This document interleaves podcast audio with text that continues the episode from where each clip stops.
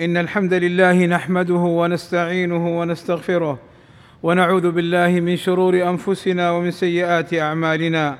من يهده الله فلا مضل له ومن يضلل فلا هادي له. وأشهد أن لا إله إلا الله وحده لا شريك له. وأشهد أن محمدا عبده ورسوله. إن أصدق الكلام كلام الله وخير الهدى هدى محمد صلى الله عليه وسلم.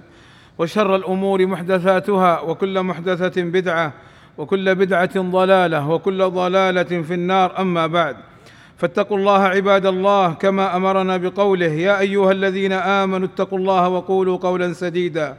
يصلح لكم أعمالكم ويغفر لكم ذنوبكم ومن يطع الله ورسوله فقد فاز فوزا عظيما. عباد الله إن الإسلام دين كامل قال الله عز وجل اليوم أكملت لكم دينكم وأتممت عليكم نعمتي ورضيت لكم الإسلام دينا. قال أهل العلم هذه أكبر نعم الله عز وجل على هذه الأمة. حيث أكمل تعالى لهم دينهم فلا يحتاجون إلى دين غيره ولا إلى نبي غير نبيهم صلوات الله وسلامه عليه.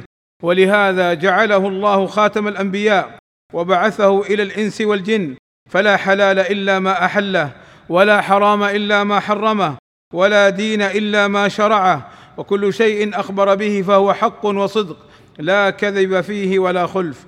وقوله تعالى ورضيت لكم الإسلام دينا أي فارضوه أنتم لأنفسكم فإنه الدين الذي رضيه الله وأحبه وبعث به أفضل رسله الكرام وأنزل به أشرف كتبه.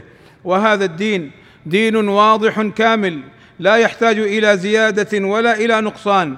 قال صلى الله عليه وسلم قد تركتكم على البيضاء ليلها كنهارها لا يزيغ عنها بعدي إلا هالك ومن يعش منكم فسيرى اختلافا كثيرا. فعليكم بما عرفتم من سنتي وسنة الخلفاء الراشدين المهديين عضوا عليها بالنواجذ وإن علامة محبة العبد لله اتباع الرسول صلى الله عليه وسلم. وعدم مخالفته. قال تعالى قل إن كنتم تحبون الله فاتبعوني يحببكم الله ويغفر لكم ذنوبكم والله غفور رحيم. قل أطيعوا الله والرسول فإن تولوا فإن الله لا يحب الكافرين.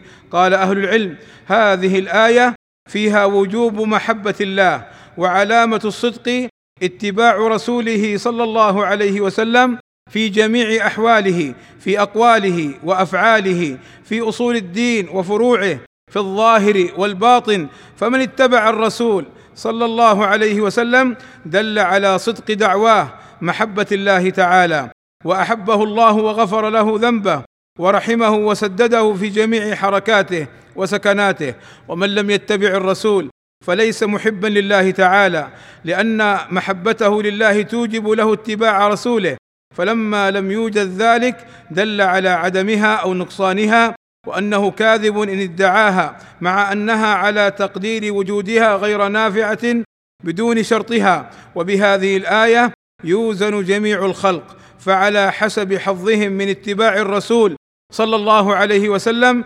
يكون إيمانهم وحبهم لله. وما نقص من ذلك نقص. ومن الأمور التي حذرنا منها النبي صلى الله عليه وسلم المحدثات وهي الأمور الجديدة التي يخترعها الناس قربة إلى الله والبدع وهي الأمور التي يفعلها الناس باستمرار قربة إلى الله بلا دليل شرعي. قال صلى الله عليه وسلم إن خير الحديث كتاب الله وخير الهدي هدي محمد صلى الله عليه وسلم وشر الأمور محدثاتها وكل بدعة ضلالة وكان صلى الله عليه وسلم يكررها في خطبه. لذا كان أي عمل أو قول لم يات به النبي صلى الله عليه وسلم غير مقبول. قال صلى الله عليه وسلم من عمل عملا ليس عليه أمرنا فهو رد. وقال صلى الله عليه وسلم من أحدث في أمرنا هذا ما ليس منه فهو رد.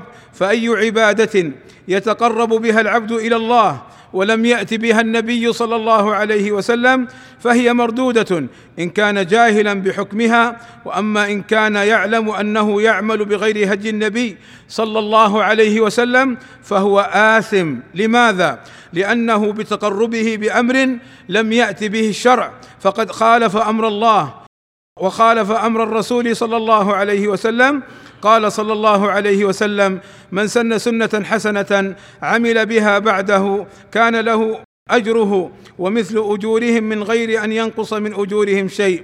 ومن سن سنة سيئة فعمل بها بعده كان عليه وزرها أي إثمها ومثل أوزارهم من غير أن ينقص من أوزارهم شيء. لماذا تفعل يا عبد الله؟ أمرا لم يفعله الرسول صلى الله عليه وسلم.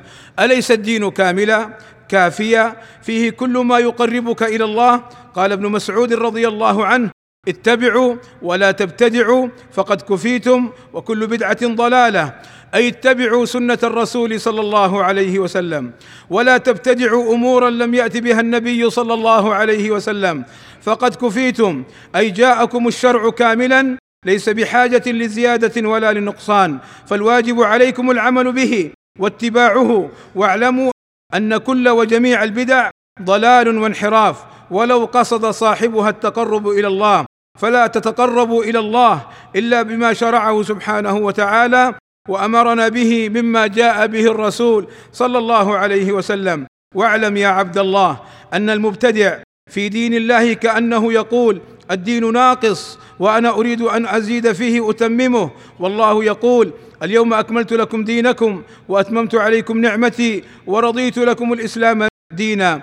قال الإمام مالك رحمه الله تعالى من ابتدع في الإسلام بدعة يراها حسنة فقد زعم أن محمدا خان الرسالة وحاشاه صلى الله عليه وسلم. لأن الله يقول اليوم أكملت لكم دينكم وأتممت عليكم نعمتي ورضيت لكم الإسلام دينا. فما لم يكن يومئذ دينا فلا يكون اليوم دينا. وكذلك البدعة تؤدي إلى رفع السنن والجهل بها وتؤدي لتبديل الدين وتحريفه. فتمسكوا عباد الله بدينكم وسنة نبيكم صلى الله عليه وسلم واحذروا من البدع فالبدع كلها شر وضلال. والله أسأل لي ولكم التوفيق والسداد وأن يغفر لنا الذنوب والآثام إنه سميع مجيب الدعاء. الحمد لله رب العالمين والصلاة والسلام على المبعوث رحمة للعالمين وعلى آله وصحبه أجمعين عباد الله. إن الاحتفال بالمولد النبوي أمر لم يفعله الرسول صلى الله عليه وسلم ولا أصحابه الكرام رضوان الله عليهم ولا التابعون فمن بعدهم فهو أمر محدث غير مشروع والذي أحدثه واخترعه من؟ من الذي أحدثه واخترعه وأدخله على المسلمين؟ هم الروافض العبيديون فمجرد الاحتفال بدعة فكيف إذا ضم إلى هذه البدعة أمورا شركية واعتقادات باطلة فهي ظلمات بعضها فوق بعض. فإن قيل الاحتفال باليوم الوطني مشروع والاحتفال بمولد النبي بدعة فالجواب أن الاحتفال باليوم الوطني ليس المقصود منه التقرب إلى الله ولا أحد يقول إنه دين بل هو من عادات الناس في أمورهم الدنيوية. والبدعة لا تدخل في أمور الدنيا إلا إذا ادعى فاعلها أنها قربة إلى الله. فإن قيل النصارى يحتفلون بمولد عيسى عليه السلام فلماذا لا نحتفل نحن المسلمون بمولد نبينا صلى الله عليه وسلم؟ فالجواب أننا نهينا عن البدعة في الدين والإحداث فيه كذلك نهينا عن التشبه باليهود والنصارى. فإن قيل إن المولد النبوي فعله من باب محبة الرسول صلى الله عليه وسلم. فالجواب إن محبة الرسول صلى الله عليه وسلم تكون بطاعته فيما أمر واجتناب ما نهى عنه وحذر ومما حذر منه البدع. المحدثات كالموالد ثم محبته صلى الله عليه وسلم. ليست في يوم واحد بل المؤمن مستمر في محبته صلى الله عليه وسلم. فإن قيل هل تنكرون الصلاة على الرسول صلى الله عليه وسلم؟ هل تنكرون محبة الرسول صلى الله عليه وسلم؟ فالجواب لا. لا ننكرها بل ننكر البدع والمحدثات ومخالفة أمر الرسول صلى الله عليه وسلم. عباد الله الواجب علينا أن نعلم أن الدين دين الله لم يوضع على عقولنا وأهوائنا فالواجب علينا الاتباع وعدم الابتداع. عباد الله إن الله وملائكته يصلون على النبي يا أيها الذين آمنوا صلوا عليه وسلموا تسليما. فاللهم صل على محمد وأزواجه وذريته كما صليت على آل إبراهيم وبارك على محمد وأزواجه وذريته كما باركت على آل إبراهيم إنك حميد مجيد.